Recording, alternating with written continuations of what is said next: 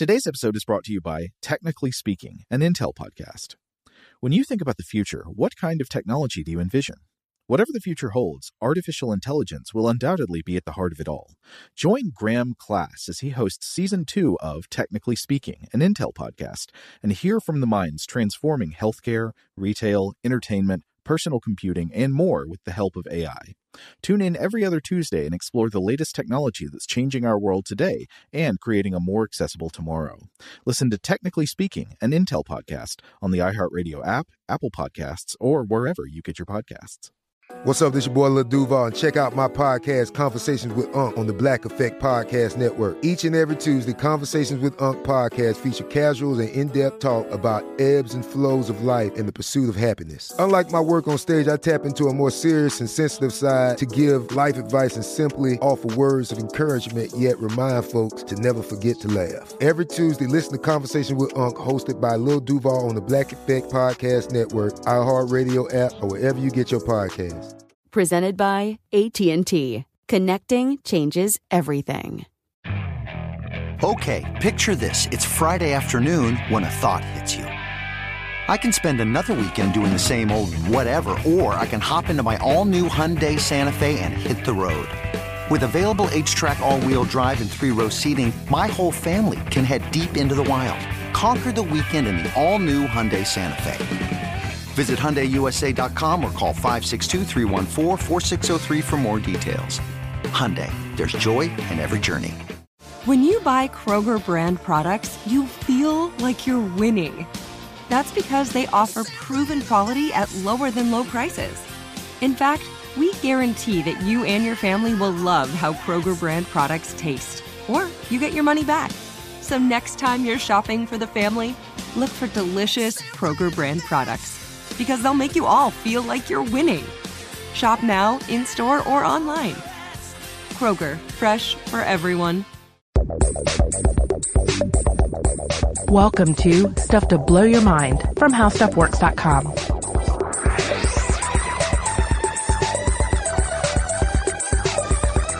Hey, welcome to Stuff to Blow Your Mind. My name is Robert Lamb. And I'm Joe McCormick.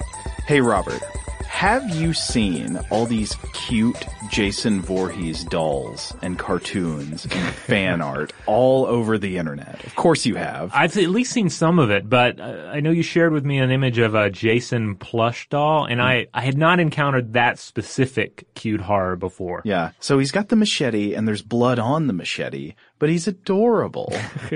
but he has blood on it, like, you know, yeah. murder weapons. I mean, even if we didn't know who he is, uh-huh. the, the context here is that this is a killer. Yeah, he's got a huge head, huge low set eyes. He, he just looks so sweet. Little stumpy limbs. He's mm-hmm. like a mm-hmm. little cute baby Jason.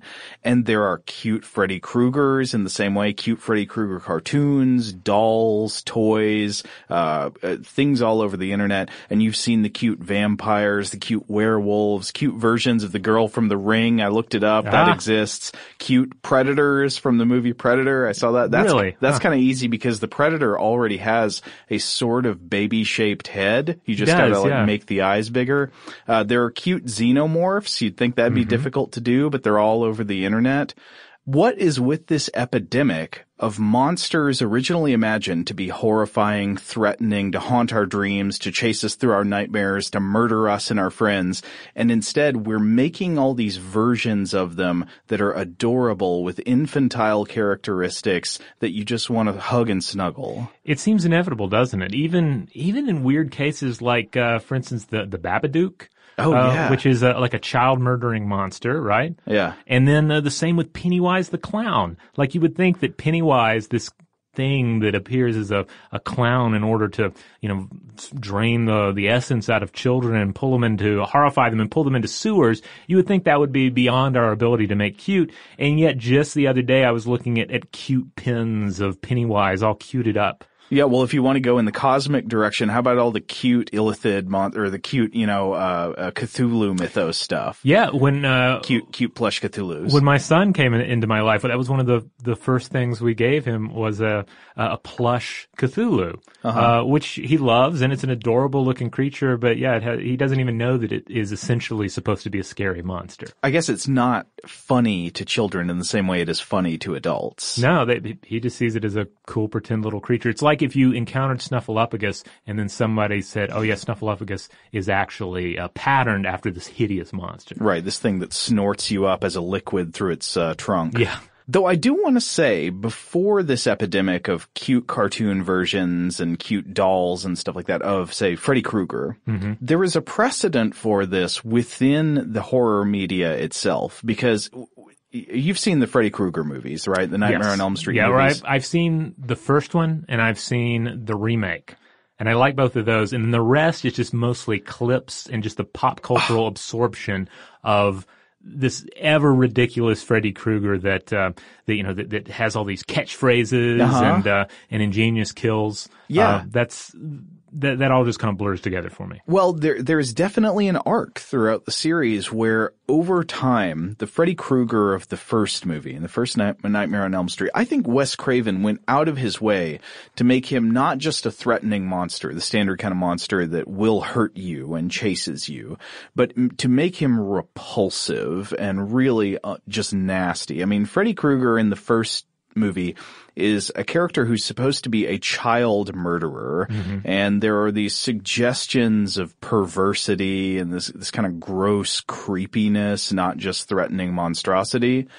And so from that point, I think it's really amazing that over the arc of the series, Freddy becomes sort of almost something like an anti-hero. Like he's yeah. never actually a good guy, but he stops becoming this gross creep that you don't even want to look at and becomes this jokester who dances and mugs for the camera and has one-liners, makes jokes, and he, he, he becomes the star of the films. He becomes the reason people watch it and it's because he's fun and he's comic. He becomes the crypt keeper. He becomes Hulk Hogan. Uh, and then certainly by Jason versus Freddy, you're probably rooting for one or the other. He is like there's kind of a 50-50 split there that that you may be backing this character in the brawl. Yeah, and maybe you could chalk that up in the Freddy movies just to the actor who played him, Robert Englund, being a great and likable actor, despite the fact that he's saddled with this incredibly repulsive role. Uh-huh. Uh, maybe uh, Robert Englund just bleeds through so much that you want to make him more and more likable. Well, yeah, it, it even got to the point when they when the remake of Nightmare on Elm Street came out um, a lot of people didn't like it. Uh, I actually really enjoyed it. I thought it was I thought it was a fine horror film. I didn't like it. You didn't like it? Well, no. I, I, I enjoyed it. Uh, but then again, I'm less attached to the series. But but one of the criticisms that I saw leveled at it was how could you make Freddy a pedophile? How could you uh, make this his overt, uh, make this creepiness in his character so overt? Uh, as if that like ruined a hero and not just made a grotesque monster a little creepier. I think it was always kind of implicitly suggested back mm-hmm. in the mm-hmm. first movie. I mean, they never said that outright that I recall, but it, yeah. it's always there in the fact that, like we were saying, he's not just a threat; he's a creep. He's perverse. Right. Yeah. So it, it's interesting to see how people responded to kind of a doubling down on on uh, on the the grotesque uh, monstrosity of the character and away from the you know ridiculous pop culture version of the character. Right. Yeah. The version in the remake is not going to be doing I don't know Domino's pizza commercials or whatever Freddy was doing in the 80s. Yeah. But of course, Freddy Krueger and the Nightmare on Elm Street series is not the only series where we see a monstrous, horrifying character transformed over time into something that's more approachable, more likable, more uh, uh, identifiable, maybe even kind of snuggly. This happens a lot in horror literature and even in horror folklore. Yeah, yeah, we're definitely going to get into some examples from uh, from folklore and legend, particularly some examples from Japanese folklore, mm-hmm. because as we're talking, we inevitably talk about both monsters and the world of cute. Like you have to go to Japan because Japan is uh, is the home not only of some pretty hideous folkloric monsters, but also uh, kawaii. This this notion of of of like overt, just overpowered cuteness, the Hello Kitty level of cuteness that has not only taken Japan by storm, but has has spread its cuddly tentacles into just about every portion of the earth. Yeah, it's like overclocking the adorability processor. Yeah, almost to the point of, of insanity. And I should also point out that this also goes the other way, of course. Just as monsters often become cute, there are also plenty of examples of people taking something cute and making it monstrous.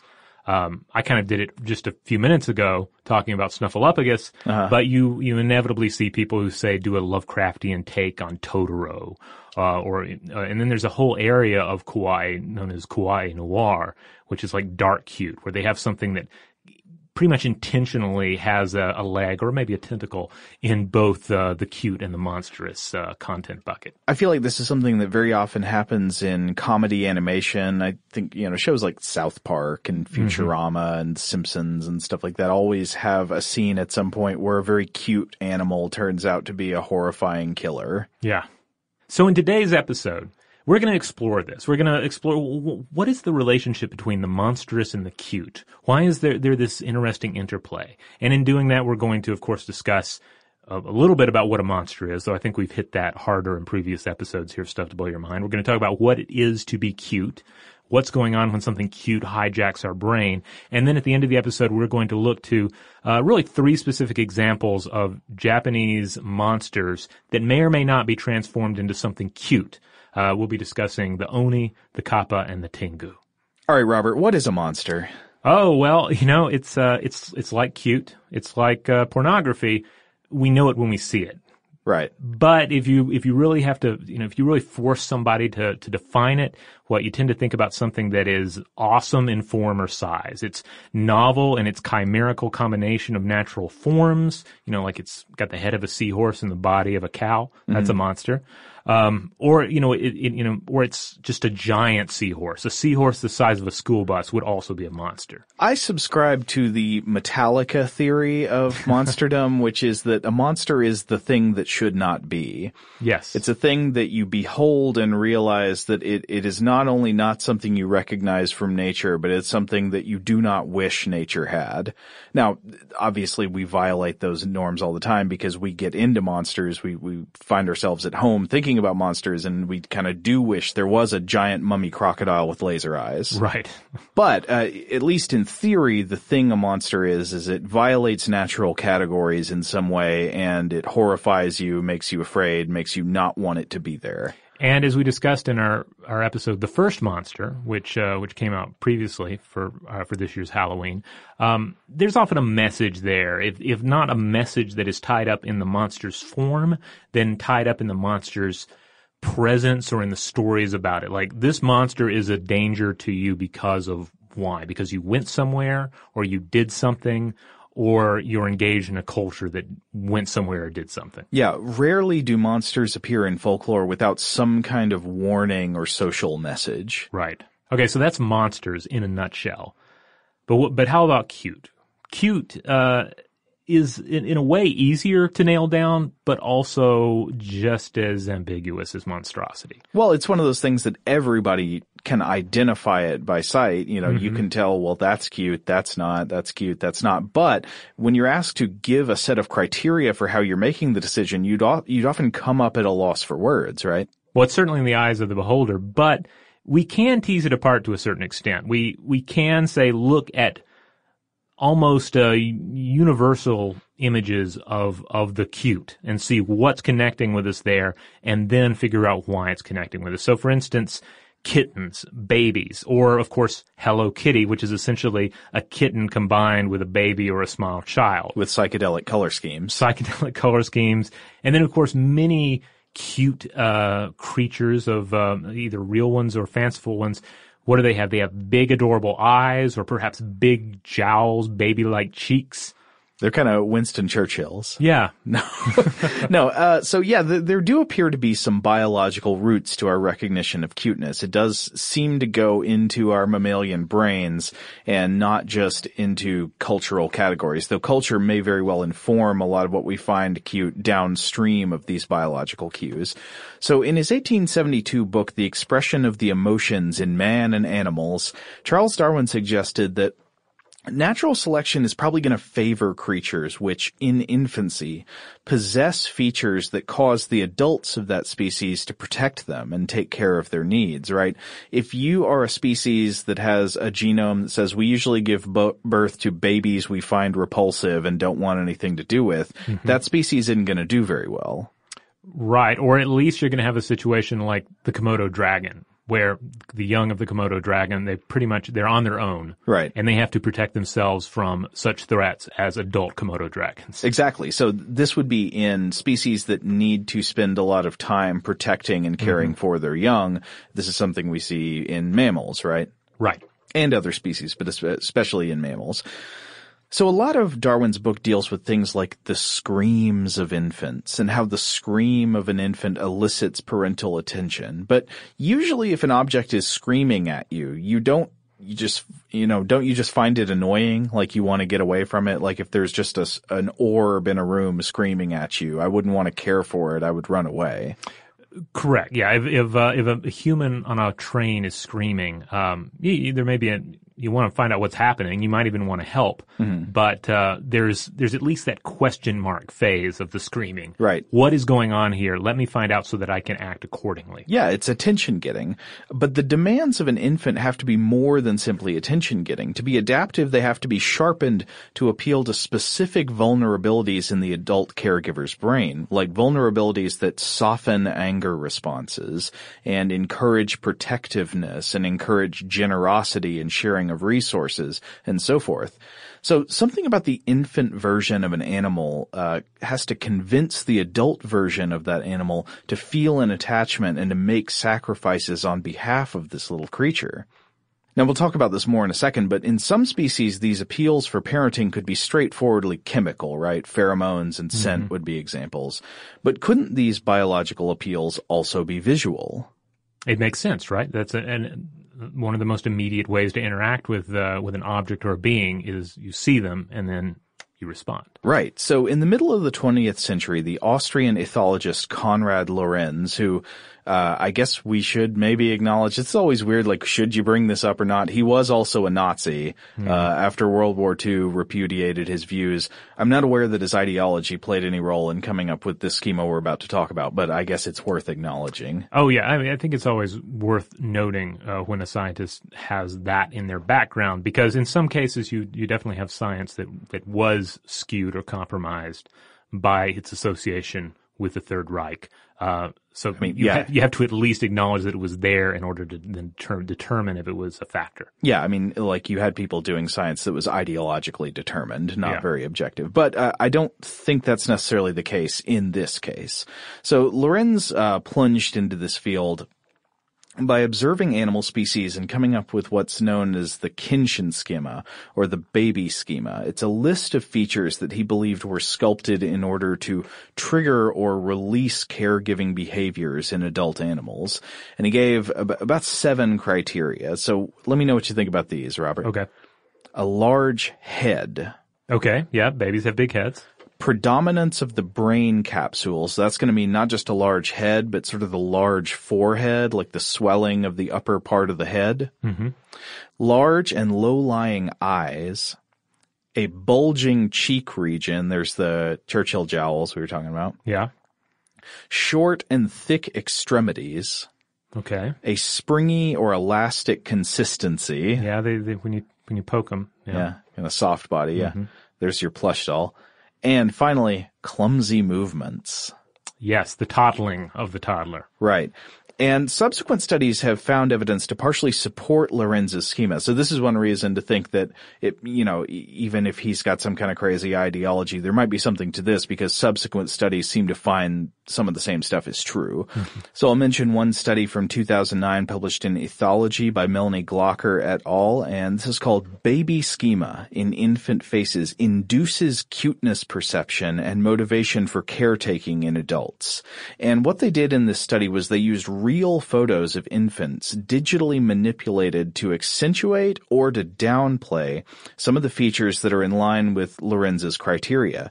And so among a group of undergraduates, the study found that the faces manipulated toward the criteria, so meaning they manipulated them to have larger eyes or a rounder face or a higher forehead, were judged to be cuter and elicited greater motivation for caregiving. People said they were more likely to give care to these uh, these more baby schema faces than the ones where they really downplayed those criteria, giving them smaller eyes, smaller foreheads, a narrower face, and stuff like that. Huh.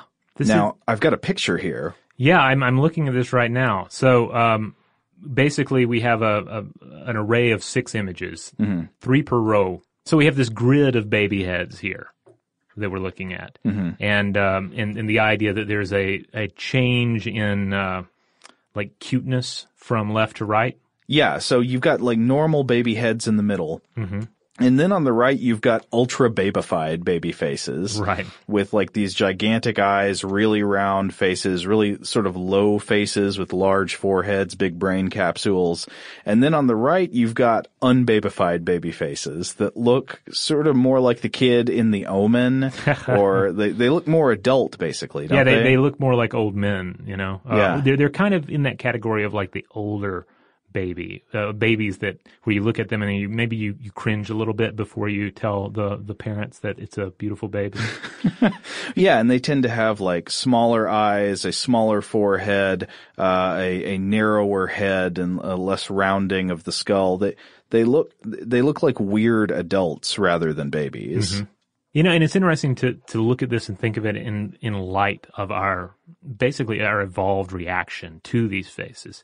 Uh, I was looking at a, a study that, that, said that scientists have used magnetoencephalography to observe a seventh of a second response time in adults to unfamiliar infant faces, but of course not adult faces. And that's going to, that's, uh, that difference is going to be manifest in this array of faces as well. Like the cuter the baby, the more immediate your response to it, I imagine. So like you see this cute baby face with the highly babified features and you're like, whoa, that I need to pay attention to that. Yeah, I've got to look at that and if it needs something, I guess I will go buy it, some milk or some pudding or whatever it is babies eat. Right put zip ties on all my cabinets, those horrible plastic things, and all my uh, wall plugs. I know. I'm I'm still trying to work through all the baby proofing on my house. Uh, oh, really? Yeah. There's still some annoying baby proofing that I haven't quite like broken by forcing a, a drawer open.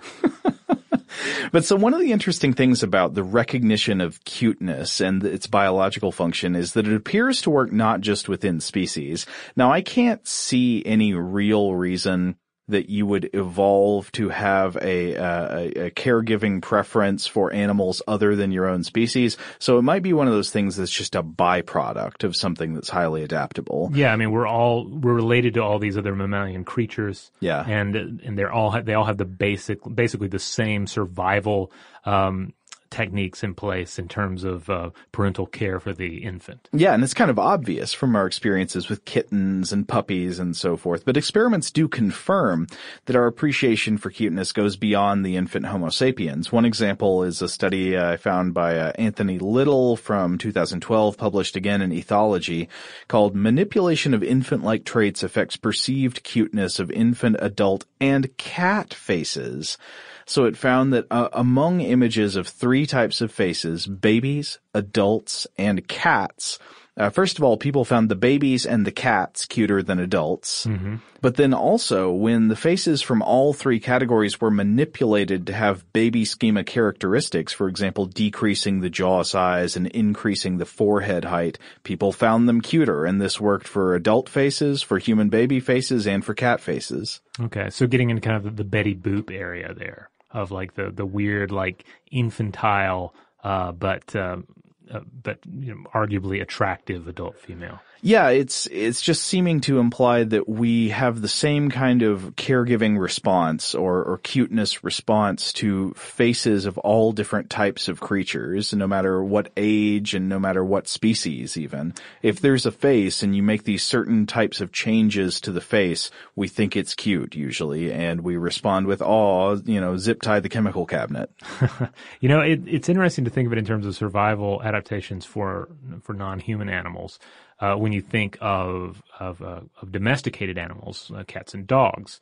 Because uh, certainly, I think that I've, I've, certainly read some studies that argue for the the the cat's ability to essentially hijack us by making us think it's a baby on some level. Yeah, you know, and I and and I think dogs do that too to a large extent. It's, it's certainly with puppies. So I could see it as a situation where uh, an, an, infant dog or or cat that is either found or it's obtained when the parents are killed, like suddenly those are less likely to be then killed and eaten or skinned or left for dead by the, the humans who have found it. Uh, if it hits those same triggers, you know?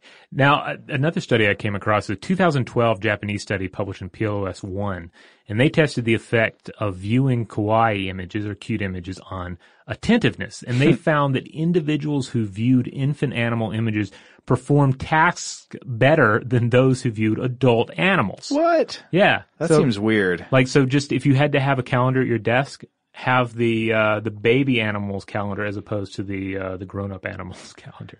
Huh. I don't know. I, I feel I feel un- unfairly skeptical of that result. Has that been replicated? well, well, well let's, let's, let's see. So it's not just a matter, according to this study, of cute things making us happier or amusing us.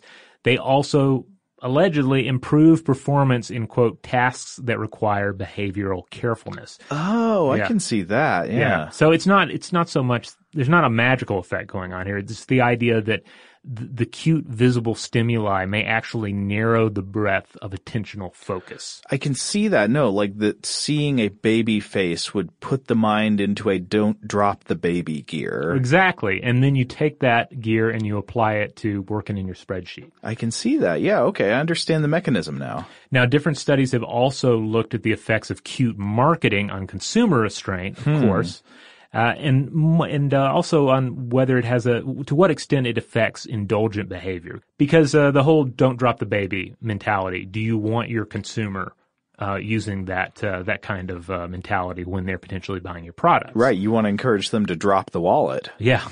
They found that that for some people, cute images with big eyes or baby cheeks seem to induce more careful or restrained behavior. But uh, but again, not every case. But it's an interesting uh, additional study related to this whole uh, uh, idea of of intensified attentiveness. Yeah. Now, it's also worth noting that when we're talking about cute, we're inevitably talking about visual stimuli a lot here because that's going to be the thing that's bound up in either a, a you know a plush doll of a of a horror monster or a Halloween costume that's derived from it. Yeah. Now there are obviously also cute sounds, right? Yeah. Yeah. The cute baby sound, but even the cute baby smell. Uh, I hadn't really thought about this, but you know, obviously, if you've ever smelled a baby, it's fabulous, and it's hard to really put a key, put put a finger on what's happening there. Like, why is this an attractive smell to smell a baby's head? I'm sorry, I have no idea what you're talking about. Really? Well, the next time you're around a baby, uh, do yourself a favor. Uh, smell its Sounds head. creepy, unless it's your baby. Maybe. Well, no, you can just, just you can ask. You can say, "Hey, uh, I've been reading the park. I've been re- reading some studies, and uh, in uh, you know, in the name of science, would you allow me to smell your baby's head?" Uh huh. Yeah. Have you seen that product on the market that is like a bottled cat head smell?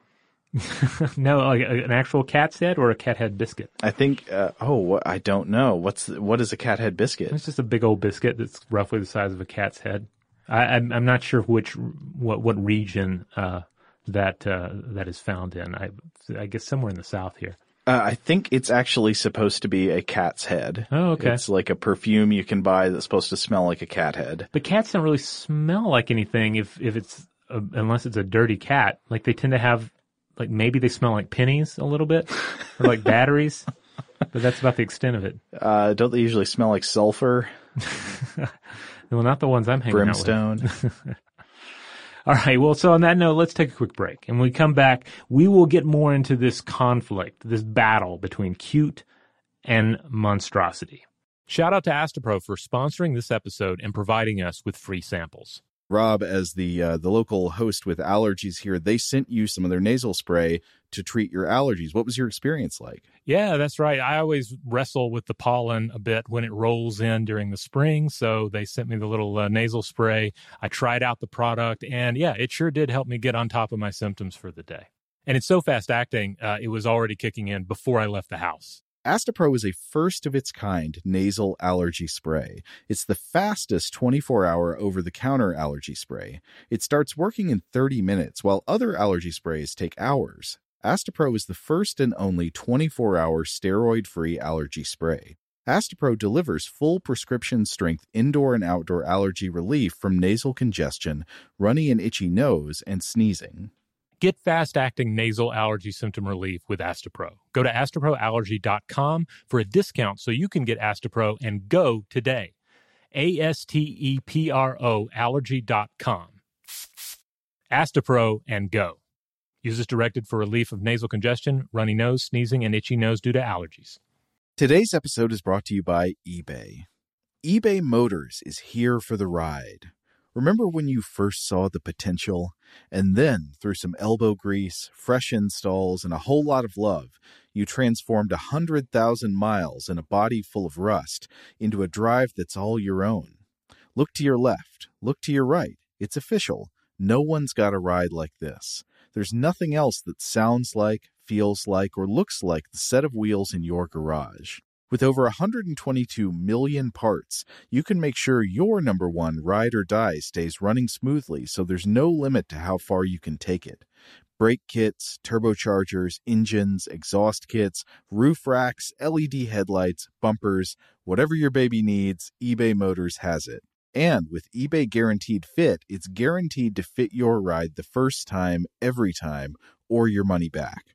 Plus, at these prices, well, you're burning rubber, not cash. Keep your ride or die alive at ebaymotors.com. Eligible items only, exclusions apply. Today, I'm going to give you some straightforward advice on how to deal with naughty kids. How about instead of timeouts, time ins? Time for you to start paying some bills. I'm JB Smoove, and that was a full episode of my new podcast, Straightforward, inspired by guaranteed straightforward pricing from AT&T Fiber. Get what you want without the complicated. AT&T Fiber, live like a gigillionaire. Available wherever you get your podcast. Limited availability in select areas. Visit AT&T.com slash hypergig for details. Open a limited time 11 month certificate at Kemba Financial Credit Union. At 5.25% APY, it's more than triple the national average, plus, it's a safe and secure way to grow your money. Visit your local branch or kemba.org slash CD for details. Offer expires May 31st, 2024. APY equals annual percentage yield. Restrictions apply. $500 minimum and $250,000 maximum deposit. Advantage status required. Comparison based on bank rate average. Federally insured by NCUA. All right, so we're back. So we've talked about cute, we've talked about monsters, we've talked about them mostly as distant islands, you know, uh, entirely separate from each other. So on one hand, you have the Isle of Misfit Toys, and then you have Monster Island on the other, I suppose. Wait, are the Misfit Toys not also monsters? Well, yeah, I guess they're kind of monstrous. What would be the what would be the cute island? Oh, it's that island in Japan that's got all the cats on it. Cat Heaven Island. There you go. That'll work. So it's the difference between Cat Heaven, Cat Heaven Island, and uh, and Monster Island. But we have to you have to wonder: are, are these two states all that different? Uh, are they really two separate things, or are they different points on a spectrum?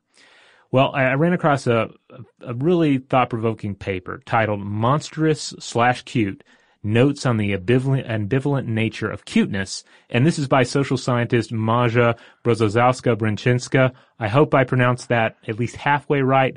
But uh, I will try and link to this paper on the landing page for this episode at stufftoblowyourmind.com so you can uh, see it for yourself. Mm-hmm. Um, Maja Bibi, as I will refer to her, uh, she dives into all of this, noting that there's a certain ambiguity and, and hybridity uh, to both monsters and cute entities. So the, or cuties, uh, if you will. Cuties. So yeah. they're not just different things, but they're something lying along the same scale, maybe? Yeah, they, you can think of them as both, both of them as exaggerated states.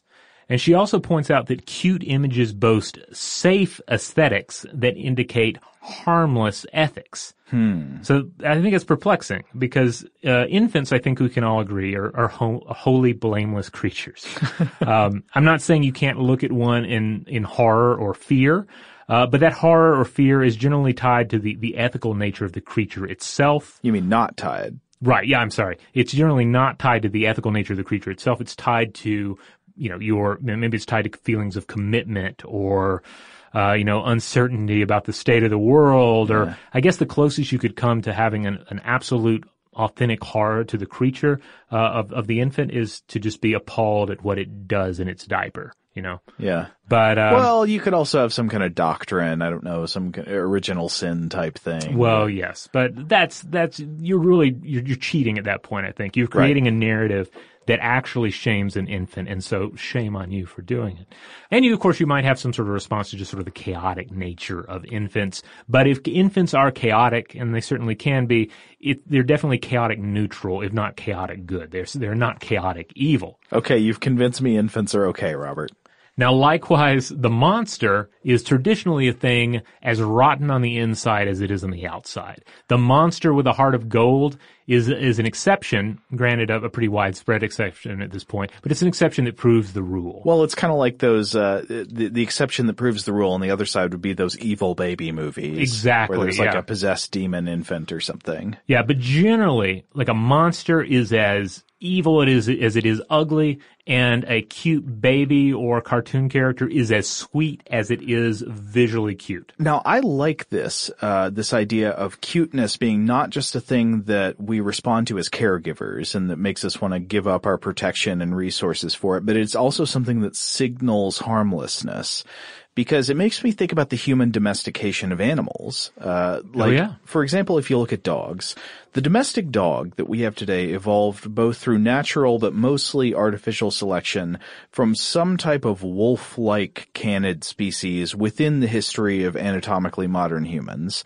Now, because humans were selecting which features to breed into their dogs, I think we often assume that cute dog breeds where the adult of the dog is very cute were bred for cuteness simply for aesthetic reasons, right? We wanted them to look cute because we like it.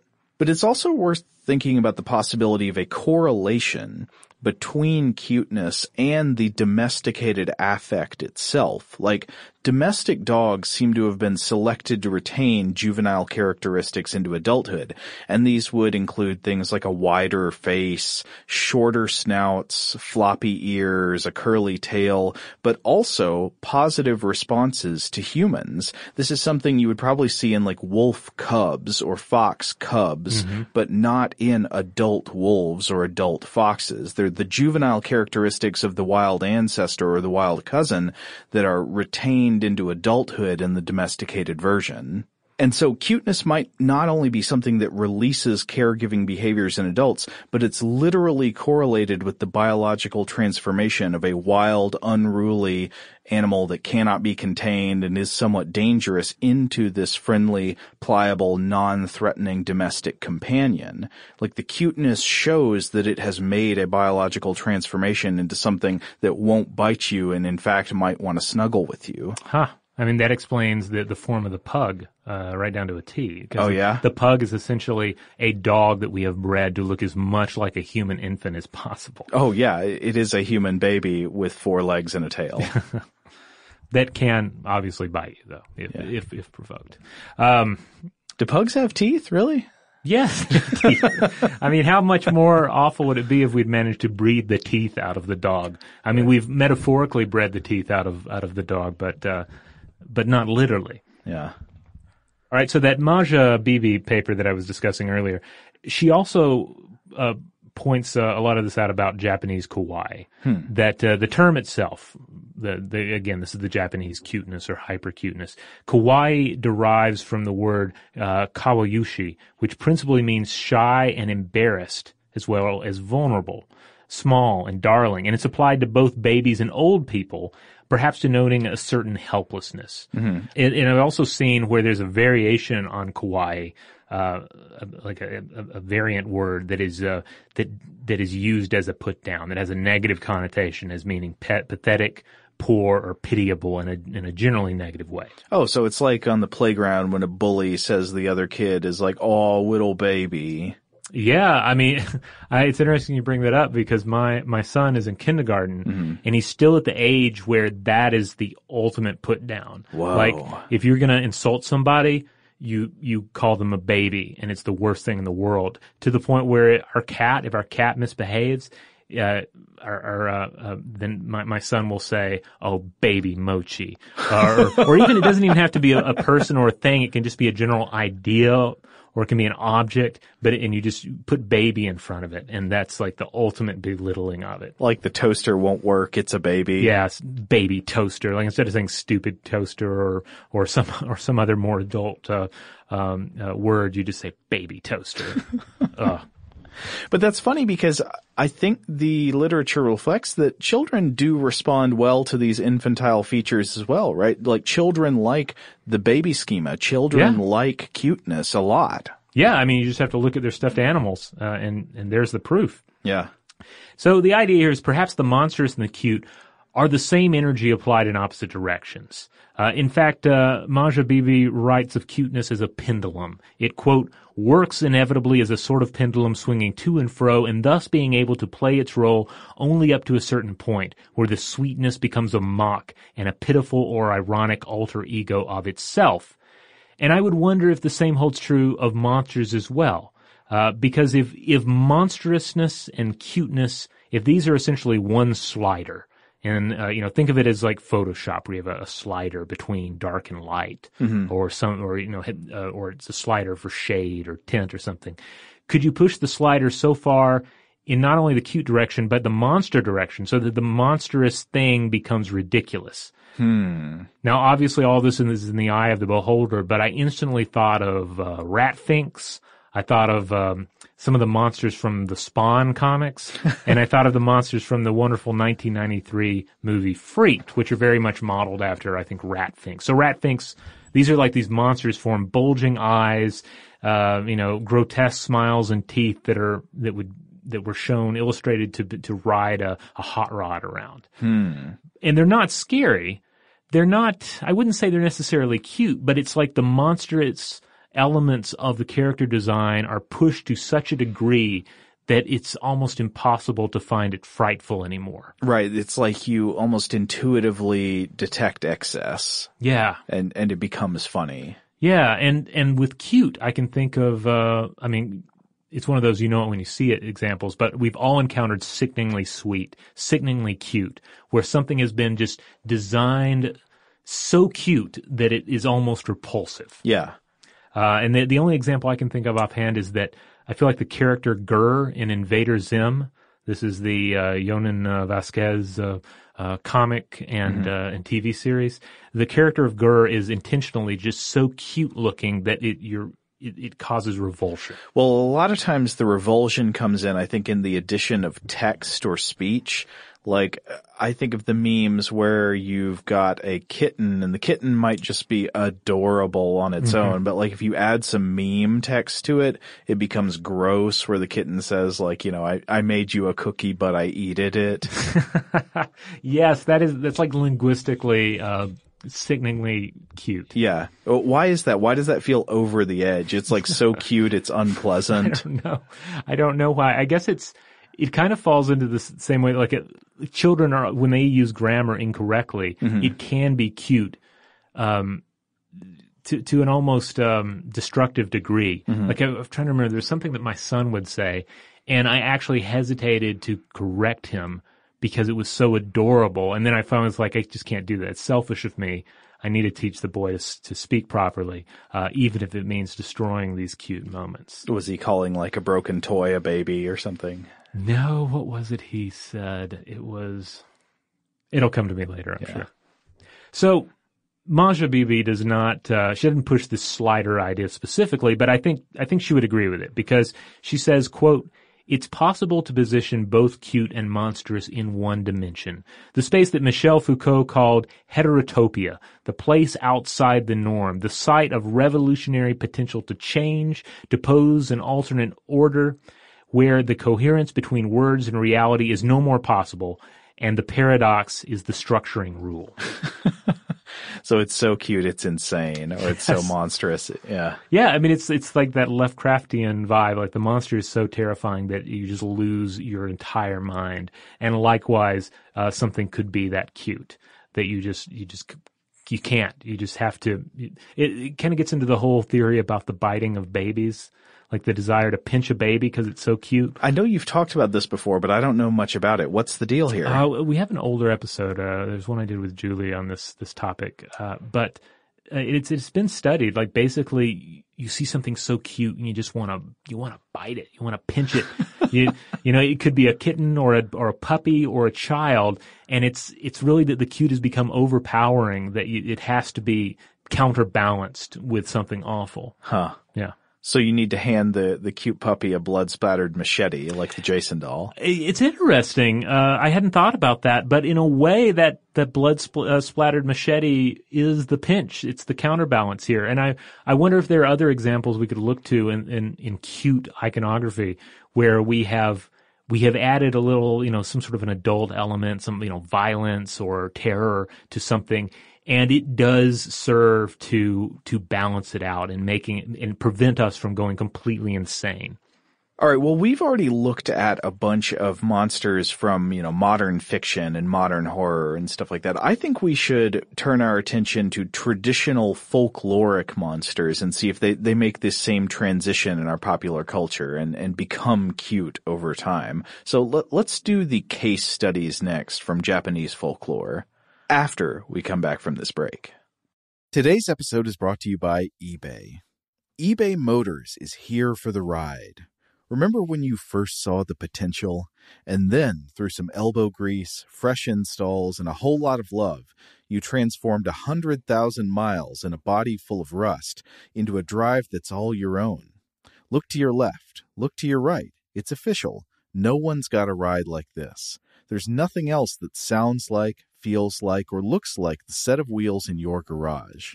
With over 122 million parts, you can make sure your number one ride or die stays running smoothly so there's no limit to how far you can take it. Brake kits, turbochargers, engines, exhaust kits, roof racks, LED headlights, bumpers, whatever your baby needs, eBay Motors has it. And with eBay Guaranteed Fit, it's guaranteed to fit your ride the first time, every time, or your money back. Plus, at these prices, well, you're burning rubber, not cash. Keep your ride or die alive at ebaymotors.com. Eligible items only. Exclusions apply. Today I'm going to give you some straightforward advice on how to deal with naughty kids. How about instead of timeouts, time ins? Time for you to start paying some bills.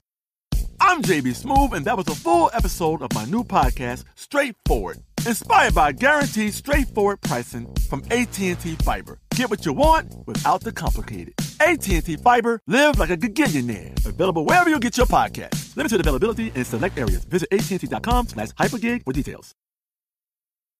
If a new house is on your wish list in the next five years, grow your savings faster and experience your dreams with an Ohio Homebuyer Plus account from Kemba Financial Credit Union. A savings account specifically designed to save for a new home where you can earn 7% APY, a $500 matching bonus, and a $1,500 mortgage closing cost credit. Learn more at Kemba.org. Offer expires March 31st, 2025. APY equals annual percentage yield. Restrictions apply. NMLS 292230. Equal housing lender. Federally insured by NCUA.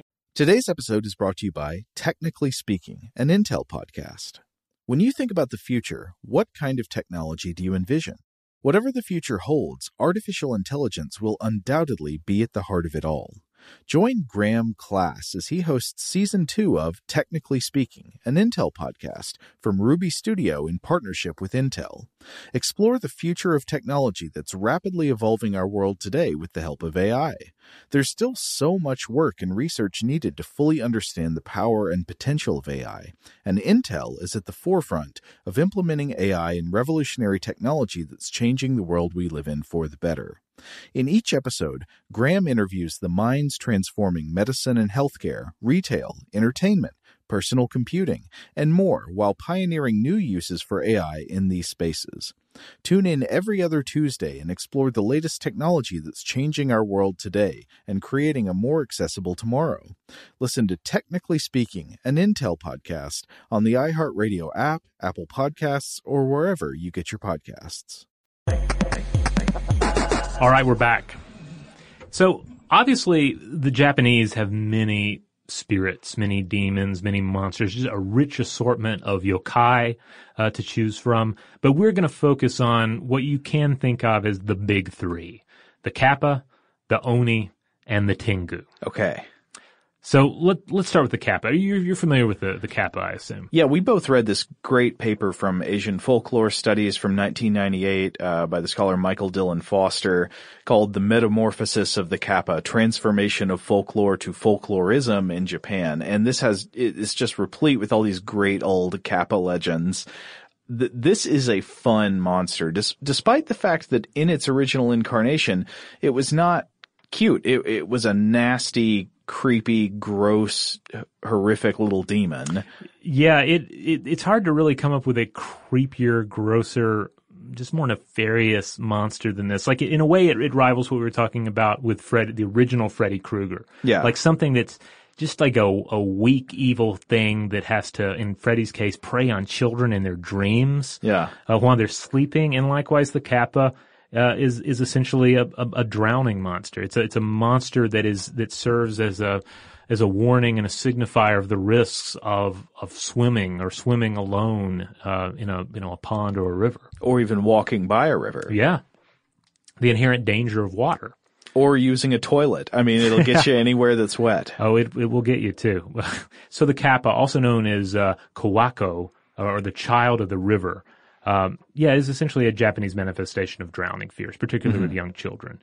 And its signature hybridity, because you're going to find this hybrid nature in any monster pretty much, and certainly in the three we're looking at here, is that it's essentially a tortoise with a monkey's head, or it's like a monkey that has scales uh, on it as well, maybe webbed fingers.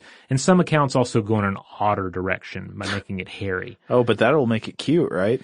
Well, depends on the otter. Otters, are they not as cute as I think? Depends on the otter. Like the giant otter, if you've ever seen like a giant, I think it's an Amazonian river otter. Mm. They they look rather uh, hellish. And if you actually study like the mating behavior of otters, like they're all pretty gross. Yeah. Uh, like there's a lot of violence in their mating. Horrible. Face chewing, that sort of thing. Whoa. Yeah. But uh, in the case of the of, of the kappa here, its other most notable feature is a small depression in the top of its skull called a sara, which contains a fluid that serves as its life force and we'll get we'll get back to the uh, implications of that in a second. So if this were like a low budget horror movie, it would be Cuphead. I guess, yeah. so the kappa draws people and animals into water where they devour their prey and or drink their blood or their life essence. They're also big sumo fans, so they might like the sport to, of sumo. Yes, they love sumo wrestling and they might try and wrestle you. And there are there are at least eight regional variations on the kappa, and most of what we know of them comes from early 20th century folklorists and or amateur collectors. But if you want to avoid the kappa, there are three ways. One, don't go where there are kappas. That's a, that's a big one. Okay. You know, don't go near the water at all. Or you can befriend them by bringing a cucumber and stories vary because they like cucumbers, uh-huh. but stories vary on whether eating a cucumber prior to swimming will attract or repel the monster. Now they like cucumbers, but they don't like gourds. That's right. Gourds will repel them, and there's there's some interesting uh, material uh, in the in the paper. Uh, here that gets into exactly like what that means, the symbolic meaning of like the phallic cucumber and an arguably yonic gourd. Hmm. So it's it, it gets heavy. It's a great paper. Uh, and then finally, you can make a low bow to the kappa, especially if it's challenging you to a sumo wrestling match. Uh, and this will force it to respond in kind. So it'll dump its own life force out onto the ground. Oh, Cuphead is tricked. Yeah.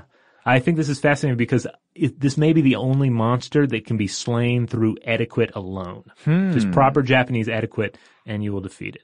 Yeah, and this does seem to make it not quite as, you know, absolutely horrific as some other monsters. Now, there are horrific qualities to it, but the fact that you can so easily trick it mm-hmm. and, uh, and the, the fact that it seems bound by some standards of politeness does sort of undercut its original horror. Maybe? Yeah, yeah. A, a little bit. But then again, you, you also have to look at, at this and any monster and realize that it's, it's a it's not occurring in one place at one time. Right. It's it, there are various traditions, various versions of it. So you can easily see some somebody comes along and like this monster sounds horrible. This monster needs rules to keep it in place. Yeah. And these are the cultural rules that will keep the monster at bay. Um. Now, if you're thinking to yourself, well, the cop that kappa doesn't sound that monstrous, so it you know, so it drowns or drains a few children. Well, wait for this because uh, Foster in his paper points out, quote, not only does the kappa have a penchant for pulling both children and adults into the water, but it often does this in order to steal the liver, a feat it achieves by reaching its arm up through the victim's anus to snatch the desired organ.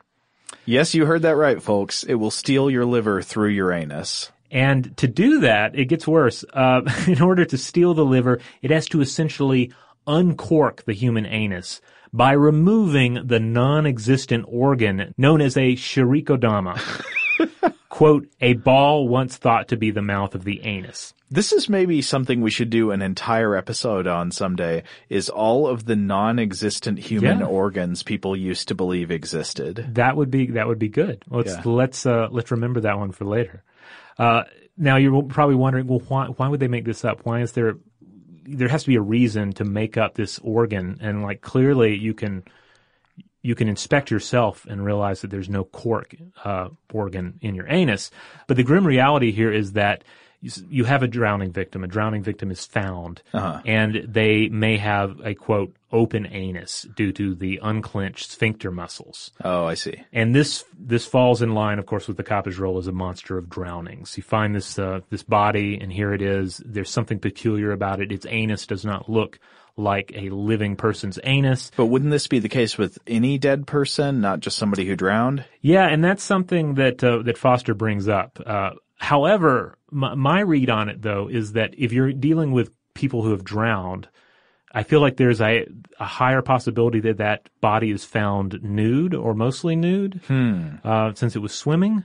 Uh, whereas bodies in other situations may be covered with clothing and then therefore less susceptible to, susceptible to this kind of folkloric uh, exploration of what is happening. Okay, but it's not just going to pull you into the river or the lake or whatever. The Kappa also haunts toilets. That's right. Uh, it may wait until you are vulnerable uh, while uh, pooping or peeing, uh, perhaps near the water, and it is uh, it is ready to attack the buttocks and hips, according to Foster.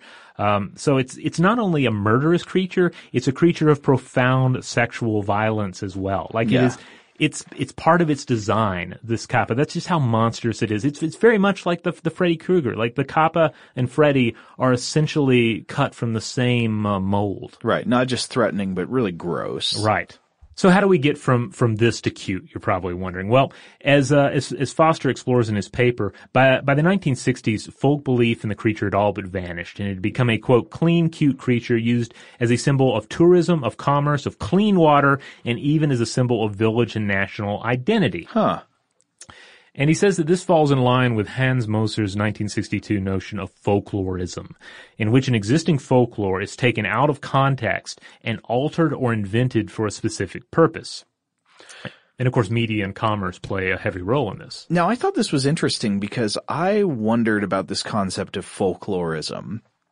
And the idea is that someone would take existing folklore and change it or invent new folklore or, uh, or manipulate it, take it out of context for some kind of intentional conscious purpose. Right. But it makes me wonder, um, how is that different from the way in which bits of folklore are, are originally created?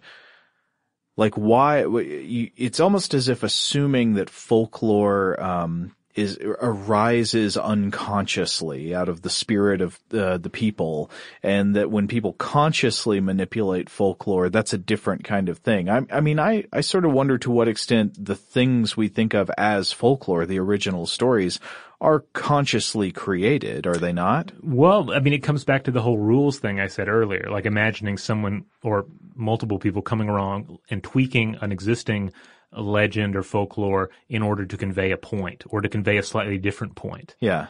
Um, and then, and then likewise, I mean, yeah, there's a, there's one example that Foster points out, and this is from uh, the Edo periods. This was 1603 to 1868 in Japanese uh, history.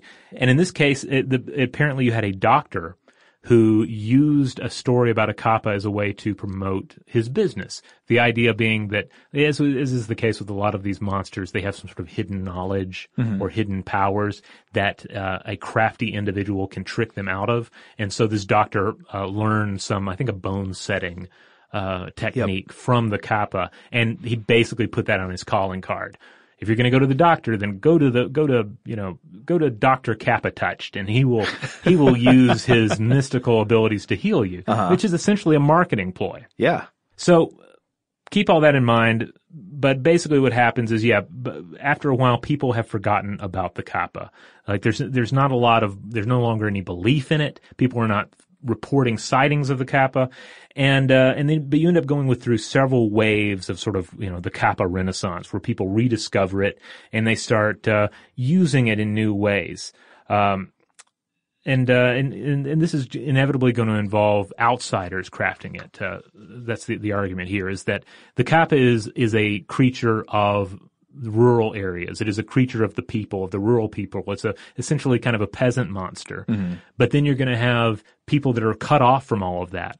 Essentially, you're going to have city folk come along, take the kappa myth, reinvent it, reutilize it, and then after a while, like no one's connected to it back in the rural areas anymore. So they take it back. They take this, this re, reformed version of the Kappa. And then what do they do with it? Well, they sort of turn it into a cultural mascot. Right? Yeah. It makes me think of, have you ever seen the tourism materials that are sent out by the Iceland Tourism Board or whatever it is. No. They, that promote the fact that people in Iceland believe in the fairies, the hidden folk, you know, oh, okay. the, the, the secret other world, the hidden folk that live or believe in elves and stuff like mm-hmm. that. I don't know to what extent it's true that that many people in Iceland literally believe the fairies are there. I know some people probably do, but I doubt it is, is true in a literal sense to the extent to which it's promoted. But it does seem to be a thing that is, uh, it's a rumor that's spread to bring people to Iceland for tourism because isn't that cute? People there believe in elves or believe in hidden folk. Yeah, forgetting of course the fact that belief in hidden forces often uh, in many cases can have pretty horrifying real world results. But it is it is a sanitized version of it. Yeah. And uh, and Foster points out that what what you have here is that you have a sanitized monster that was used that ends up being used to promote a sanitized notion of rural life in Japan. And he says that the craziest thing is that uh, quote, had the kappa not been snatched up by the mechanism of folklorism, it most likely would have died, or survived only as a museum relic in collections of folklore folklorism change, in other words, kept the monster alive. Wow. So this conscious manipulation of the folklore is the only reason the folklore really stays prominent. Yeah. Well, like with Freddy, we can go back to Freddy and say, yeah, you can bemoan the fact that this this this horrifying thing from the first film was kind of killed by this subsequent incarnation.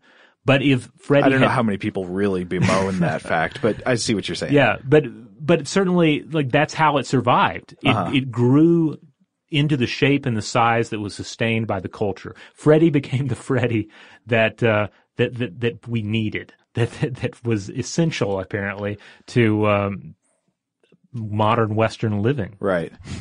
or maybe not the Freddy we need, but the Freddy we deserve. Exactly. Yeah. Okay, so how about another monster from Japanese folklore, the Oni? Oh, yeah. So we read another paper about this uh, called The Transformation of the Oni from the Frightening and Diabolical to the Cute and Sexy. And this is by a Japanese scholar named uh, Noriko T. Ryder, also in the journal Asian Folklore Studies, and this is from 2003. So Ryder's paper is really interesting. It charts a very, very similar arc to what we talked about with the Kappa. This folklore monster transforming into something that's different in modern 20th century pop culture. The Oni appear in Japanese literature and folklore going back to ancient times, and the Oni are generally these large, disgusting, shape-shifting monsters with one or more horns on the head. They wear tiger skin garments and they like to eat human flesh. Other common powers include flight and the ability to shoot lightning, and there, there are sort of different breeds of Oni, right? Yeah, there there are basically two varieties. There's like the terrestrial Oni and the infernal Oni. Mm-hmm. And the infernal Oni is there to drag you to hell at the moment of your death, if you are in, in, fact deserving of, of one of the hells. Yeah. So first, let's look at the old vision of the Oni before they were before they were tamed or domesticated. like the let's look at their wolf-like canid ancestor. So the the scholar uh, Ishibashi Gaha argues that the Japanese Oni concept evolved from a previous type of spirit or monster the Yomotsu-shikome, which is literally fearful creatures of the Netherland. Ooh, I like it. And these appear as early as the Japanese creation myth known as the Kojiki. So in the first known Japanese language dictionary compiled sometime around the year 930 CE, Oni is defined as quote, hiding behind things, not wishing to appear. It is a spirit or soul of the dead. So in this earlier vision, it's more of a spirit. It, I mean, mm-hmm. and there are these different categories of of Japanese uh, folkloric beings. There are, you know, more like the, the, the kami, you know, the deities, right. and then there are the yokai, which are more like the monsters. Uh, and it was during the medieval period in Japan that the oni became a major part of popular folklore in this classical monster form that we first introduced.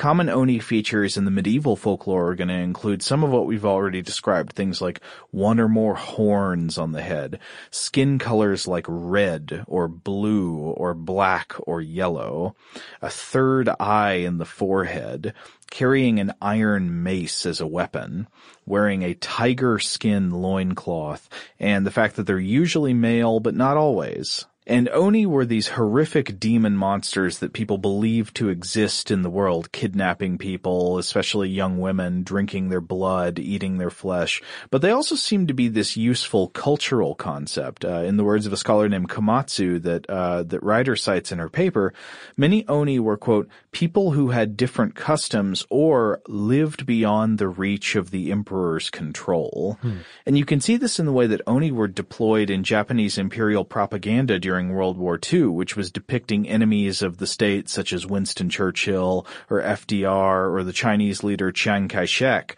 uh, as Oni.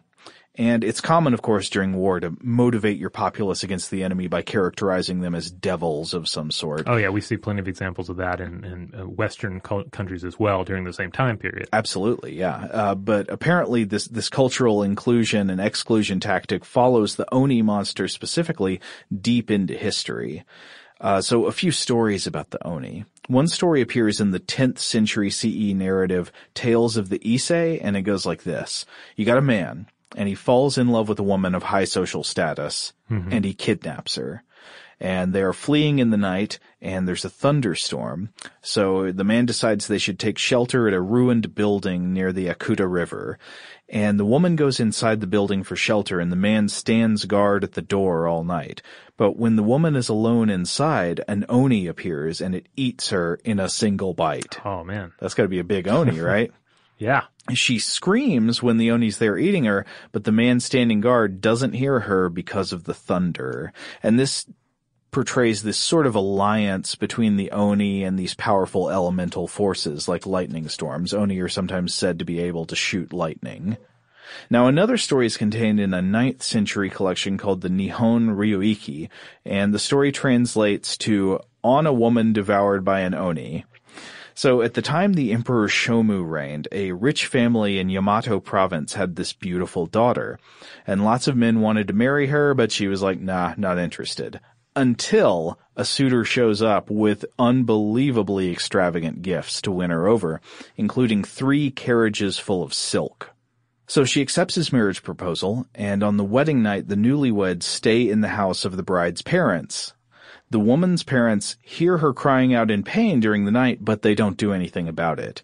And when her mother enters the bride and the groom's bedroom in the morning, all that's left is her daughter's head and a single finger. Oh. And the rest has been eaten by a shape-shifting Oni, which apparently appeared in the form of a handsome young man. And this is evidence early on that the Oni have this power of shape-shifting, one of the most common things. Like very often in other stories, Oni would appear as beautiful women in order to seduce men, and then they would turn into Oni and try to devour them or kill them or something. Someone should do a version of the werewolf game with Oni. They're perfect oh, for it, you oh, know? That would be perfect. Yeah. Oni, yeah. There are Oni among us. Okay.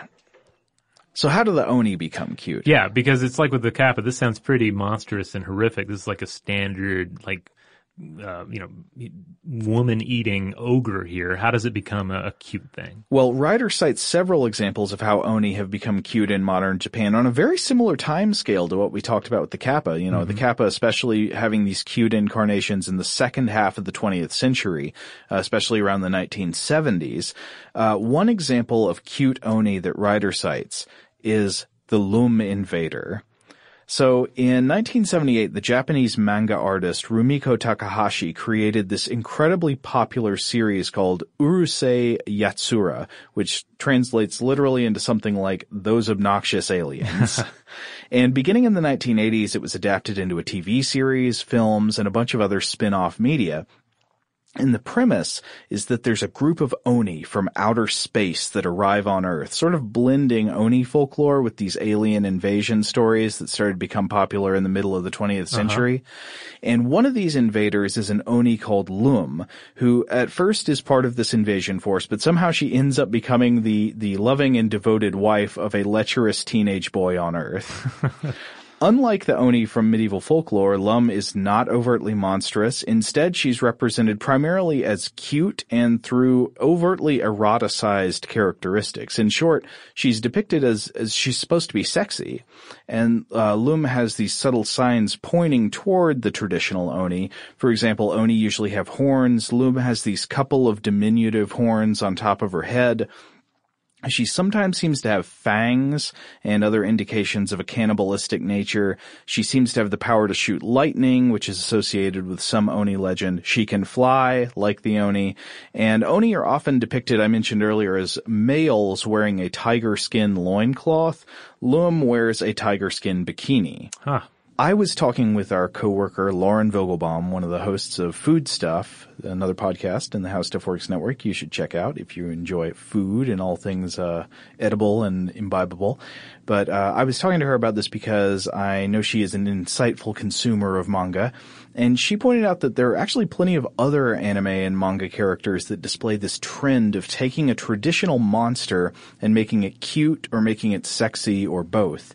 And one example she mentioned was a manga series known as Saiyuki, in which the main characters are the Monkey King character and his demon companions, but they are rendered as cute boys. These these like attractive young men, sort of like an uh, you know manga boy band, uh-huh. Um, but a demonic one, and they are essentially a male parallel to the cute and sexualized Oni we see in Lum.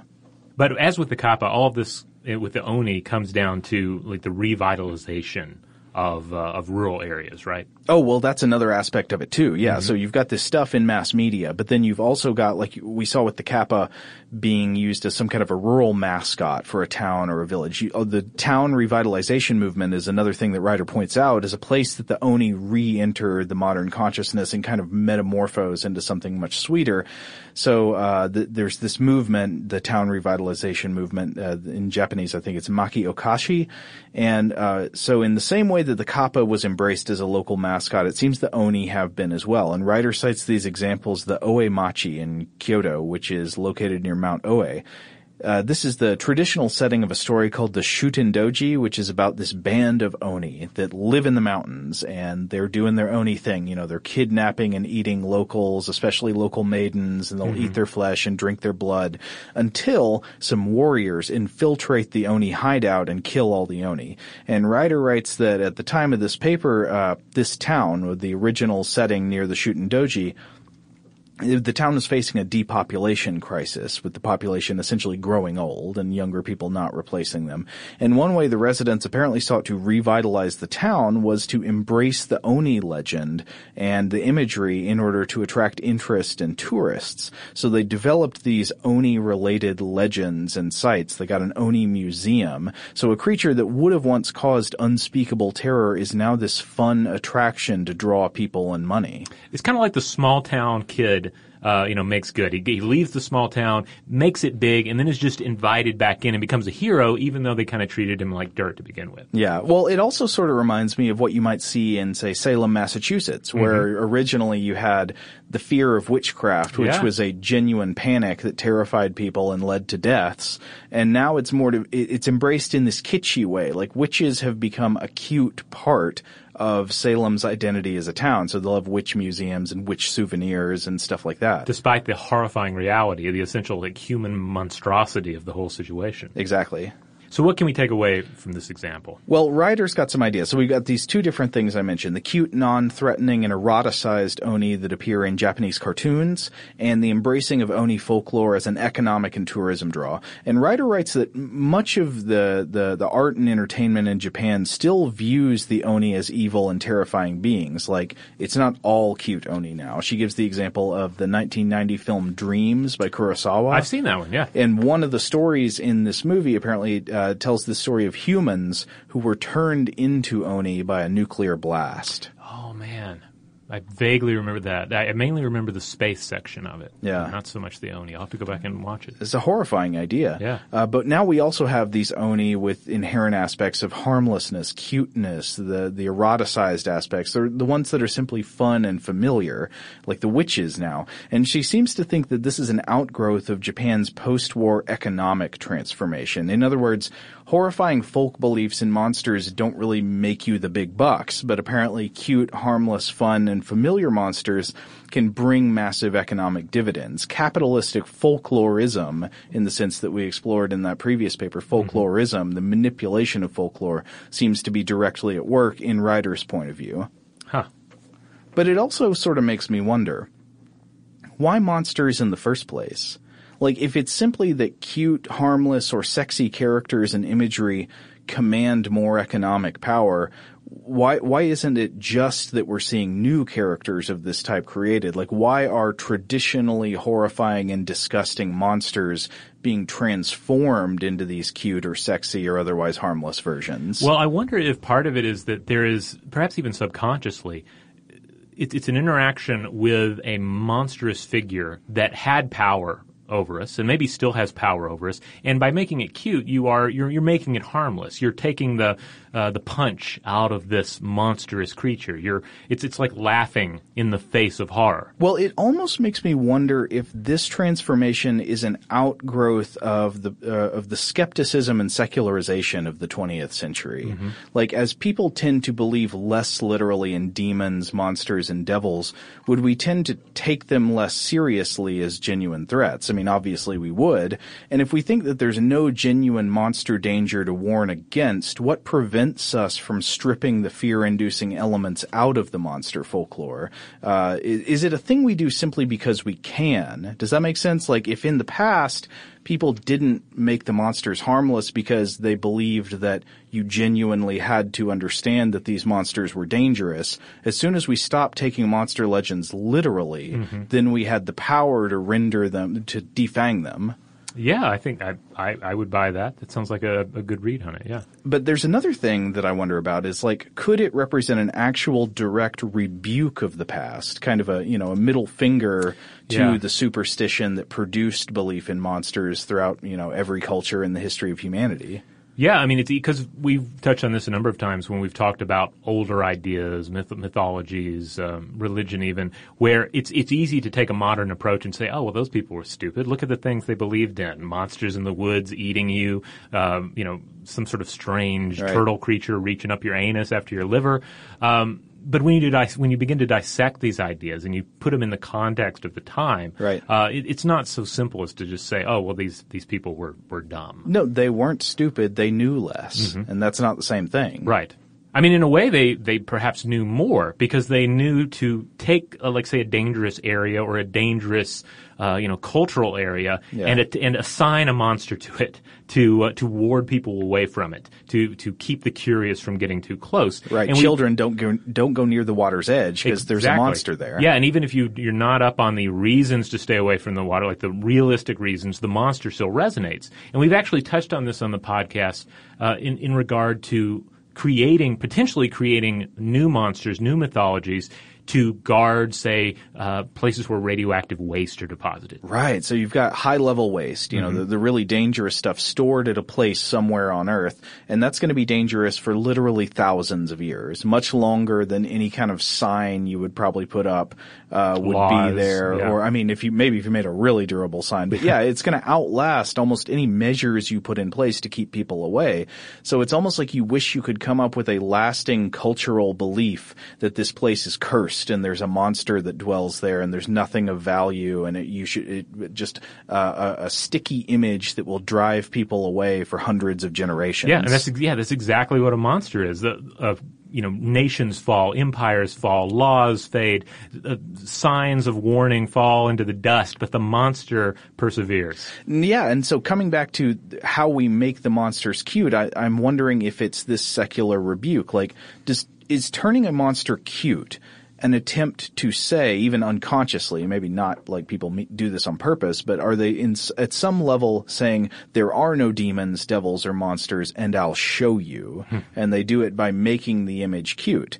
Uh, is it like sort of a, a the, the, equivalent of blasphemy, but instead of against the gods, it's against the monster belief? Yeah, and of course, it's dangerous to rebuke the monster because no matter how silly you think it is, no matter how you know two dimensional the monster might seem, uh, there's probably a lot more going on there than meets the eyes. Totally. You know, I was thinking one other way to clarify what might be happening here. I don't know. Maybe, maybe, this won't be any additional clarity, but are there any monsters we can think of that have not undergone this process where there are no cute versions of them or almost no cute versions of them? There's not any pervasive attempt in the culture to make a toothless version of the creature.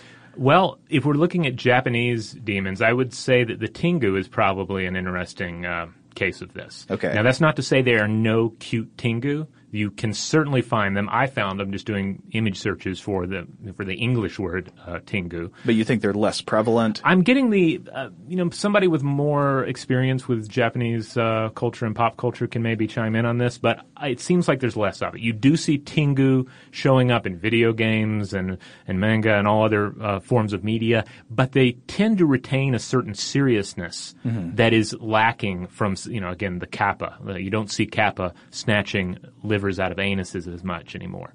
But in these cases, the, the, the Tengu still tends to retain a certain regal character and a, and a certain uh, dangerous element as well. Yeah. So I should probably talk about what the Tengu is, though, for, for anyone who who's not familiar. Hit me with it. All right, so the Tengu, they are a, a warrior class of monsters who reside in the mountain forest of Mount uh, Kurama, north of Kyoto, and their hybridity is that of a bird and a man. Mm. Usually they're described as having a humanoid body, but with glowing eyes and a long red beak, and sometimes that beak is more depicted as a long nose. So I imagine if you've ever played a video game and there's a character that seems to have a mask with a long red nose, that's essentially a Tengu. Huh. So they have feathered wings and uh, they're warlike. They're skilled in martial arts. Humans sometimes seek them out to learn their arts, but frequently go mad upon encountering them. And then of course they also have this mischievous side. So if you're if you're in the mountain woods and you hear something like laughter, well that might be the laughter of Tengu. If a tree falls, it might have been taken down by a Tengu wind. Mm. And these examples are from uh, the book by Haruko Wakabayashi, The Seven Tengu Scrolls. So the thing about the Tengu is that they were, you know, they varied in form, purpose, and even alignment. Uh, there were, in some cases, good Tengu, but for the most part, they were portrayed as, uh, especially in medieval Japan, as being evil, vengeful, chaotic spirits. They were enemies of Buddhism. Uh, in some cases, they were fallen priests who failed to achieve nirvana, and they were the embodiment of Ma or Mara, or obstacles to Buddhist enlightenment. Now, it's worth noting that they were different from moral evil in this regard uh, or or aku. In this, the the Tengu were they were you can essentially think of them as obstructionists. Uh, you know, they were they were there to just um, to try and prevent you from achieving enlightenment, and you had to battle them in your life to get past them. Huh. So they were kind of serious business, you know. Yeah. Uh, and very high-minded, uh, monstrous symbols, and I think that's key too. Whereas these other examples were rural monsters. These were kind of the, the, peasants' monsters. The Tengu was the the thinking man's monster. That's and I think that plays into its survival. Yeah, so I wonder uh, if something about the level to which a creature is incorporated into formalized religion mm-hmm. rather than just being a part of informal folk creature or deity belief. That's that's true because there are shrines even uh, with Tengu imagery. So yeah. they were more divine in many respects, and again more more regal, more a property of the ruling class and the the priestly class as well. Um, they were also tied up with explanations for a lot of serious stuff that was going on in the medieval period. A lot of the chronic social disorder and instability.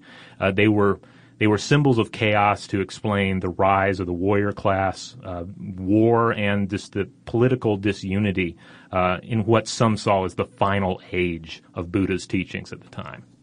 So again, you it's not that you won't find cute Tengu out there, or, or just you know very pop culturally uh, distilled images of the Tengu, but I feel like you see far less of it. The Tengu still retains a lot of its original potency. Hmm. Now that's got me wondering about other monsters in other traditions around the world and whether the level to which they're incorporated into the formalized version of the local religion determines how likely they are to be uh, to be euthanized with cuteness. Yeah, because you look at uh, Christianity and you, you don't see this. Uh, this is not the case with the devil. You see plenty of cute devils out there. Yeah. Um, but, well, yeah, you do.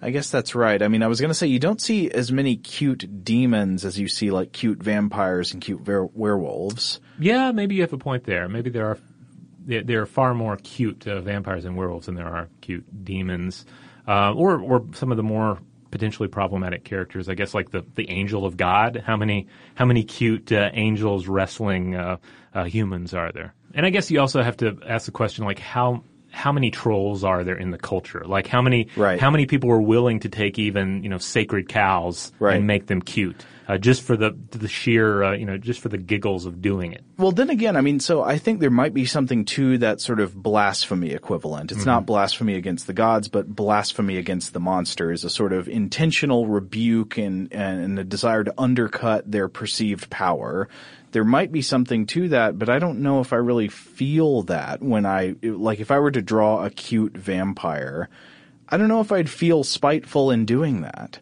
Well, you, i might just feel kind of like, oh, that's funny. you can't imagine someone going, "Get away from me, baby Satan." you have no power over me here. Get thee behind me, baby Satan. So another thing I was talking to Lauren Vogelbaum about uh, was was about this question of what contributes to the transformation of terrifying monsters into these cute versions of themselves. And she made a point that I thought was really interesting. Uh, she said, in, in, the context of Japanese depictions of, of cute monsters mm-hmm. in manga and anime, um, what if it's the creeping sense of delayed adulthood and the extension of childhood that we see in a lot of cultures in the 20th huh. century and uh, especially the second half of the 20th century and in the 21st century. I, I mean, maybe there are some uh, cultural critics who would come back and say this is not really a thing. This is one of those, you know, uh, BS trend pieces. But there are a lot of people who would argue that there is a sort of creeping infantilism among adults in the in the Western world, especially. Mm-hmm. I mean, I, I know you've heard that argument, right, Robert? Yeah, yeah. I mean, and certainly you we it does seem like we remain uh, many of us remain children longer. We we don't uh, you know give up all of our childish things as we uh, as we become adults. right. We we tend to stay in school longer. We mm-hmm. get married later. All of these things that are traditionally in cultures thought of as sort of rites of passage to adulthood get like delayed later and later into life. And so it could be possible to think about the idea of of the cuteness of monster imagery uh, well, being related to the fact that children tend to like cute imagery. So could the transformation into cuteness represent an increasingly infantilized adult culture's attempt to make monster folklore more palatable, more cuddly for those of us who don't want to hack scariness? Yeah, I think it could very well be the case. And of course, it comes back to the idea too of cute, cuteness and monstrosity being uh, upon the same spectrum, being uh, within the same dimension, and so there's this. Uh, they're interconnected already, anyway. Mm-hmm. So uh, it's all the more easier to begin tweaking these images and skewing their meaning. Now, I want to be clear that I'm not necessarily endorsing the idea that adults are more infantile than they used to be. I just know that that is a, a theory out there. I'm not mm-hmm. sure if I buy it. I remain agnostic. You know, one more thing that this makes me think about is back to our episode on euphemisms. Robert, you remember the concept of the euphemism treadmill and the dysphemism treadmill? I do, yes. So the euphemism treadmill is this concept. I can't remember who came up with it. Was it Steven Pinker? I believe so. Uh, I, that sounds right. If, I'm going to say it's Steven Pinker, and uh, I can be the one that's wrong. Essentially, the idea is that you have a euphemism, which is a term you introduce to be a polite sort of elision word to indicate a concept that's somehow problematic or offensive or causes people, you know, like uh, it's the nice new word that you say, but eventually that word itself tends to become perceived in the culture as not nice. Mm-hmm. So, for example, uh, uh, crippled was supposed to be the nice word for people with disabilities, right. and then it came to become a word that you you would never want to call somebody. Um, and so there's this process like that. But then the same thing happens the other way with dysphemisms, with words that we want to use with negative connotations. So, for example, how uh, the word sucks, mm-hmm. you know, to say like that movie really sucked. That used to be an incredibly vulgar and offensive, just nasty thing to say, and now little kids say it. I right. mean, it's everywhere. It's lost its power to shock and offend. So you have to keep inventing new words. So you're saying essentially we have to keep inventing new monsters as well because the old ones lose their power? I mean, I think that could to some extent be true. Mm-hmm. Like, uh, that we are, we may be seeing some kind of equivalent of the dysphemism treadmill with the monsters of old. Over time, they're just going to lose their power to shock and offend and they become like the little kids saying sucks, the little kids running around with cute vampire dolls. Wow. And it, and really, it's, it's super hard nowadays with the internet because you, you have like a, probably a lag time of just hours after a film comes out before someone has made a cute button or a cute T-shirt or just a meme uh, based on that monster. Yeah, it happens immediately. Yeah. When when there's a new movie, it happens, uh, and I think it creates a great challenge for, say, horror movie uh, creators to make a traditional monster scary again. Think about how many recent vampire movies you can think of that have really scary vampires. They've sort of lost their power, haven't they? Yeah, it's you, you just can't trot out the same vampire over and over again because nobody's buying it anymore. Right. I mean, uh, when Bela Lugosi first showed up on screens, he had people screaming in the aisles of theaters. Mm-hmm. Now you watch it, and Bela Lugosi he's great, but he's not scary. Yeah, we often forget just how how terrifying that performance actually was, and is really if you if you look at it with new eyes. Yeah, especially if you knew that he would end up in Ed Wood movies. That's true. That's true. All right. Well, there you have it. We have explored the monstrous. We've explored the cute, and we have uh, explored the bridge between. I want to know from you out there, what do you think is going on psychologically, culturally? What is happening when we take these horrifying images and creatures and make them into cute plush dolls to cuddle with? Yeah. Why do we keep doing it? And what effect does it have on the culture? Yeah. What are your favorite examples of this process? And uh, what monsters, if any, have not gone cute? Uh, and for and how long will they remain that way? Uh, as always, you can uh, find us on social media. We're on Facebook, Twitter, Tumblr, and Instagram. And hey, on Facebook, we have this wonderful little discussion module you can look up. It's a group. You can join it, and you can chat with uh, other folks who listen to the show as well as the hosts uh, themselves. And uh, hey, also stufftoblowyourmind.com. That's the mothership. That's where you'll find all the episodes going back to the beginning of time. And if you want to get in touch with us directly with feedback on this episode or any other, you can always email us at blowthemind at howstuffworks.com.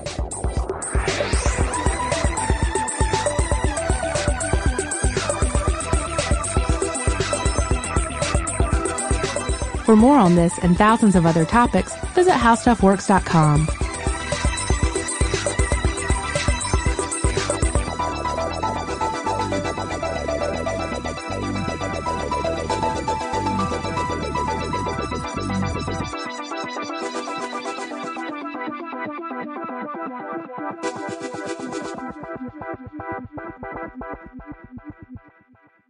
Open a limited time 11 month certificate at Kemba Financial Credit Union. At 5.25% APY, it's more than triple the national average, plus, it's a safe and secure way to grow your money. Visit your local branch or kemba.org slash CD for details. Offer expires May 31st, 2024. APY equals annual percentage yield. Restrictions apply. $500 minimum and $250,000 maximum deposit. Advantage status required. Comparison based on Bankrate average. Federally insured by NCUA. Today's episode is brought to you by Visible.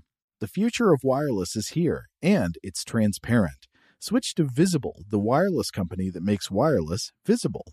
Get a one line plan with unlimited 5G data powered by Verizon, just $25 a month, every month, taxes and fees included. No hidden fees, no surprises, no, really. What are you waiting for? Get with the times and switch to Visible at visible.com. Monthly rate on the Visible plan for data management practices and additional terms, visit visible.com. This is Malcolm Gladwell from Revisionist History. eBay Motors is here for the ride. With some elbow grease, fresh installs, and a whole lot of love, you transformed 100,000 miles and a body full of rust into a drive that's all your own. Brake kits, LED headlights, whatever you need, eBay Motors has it.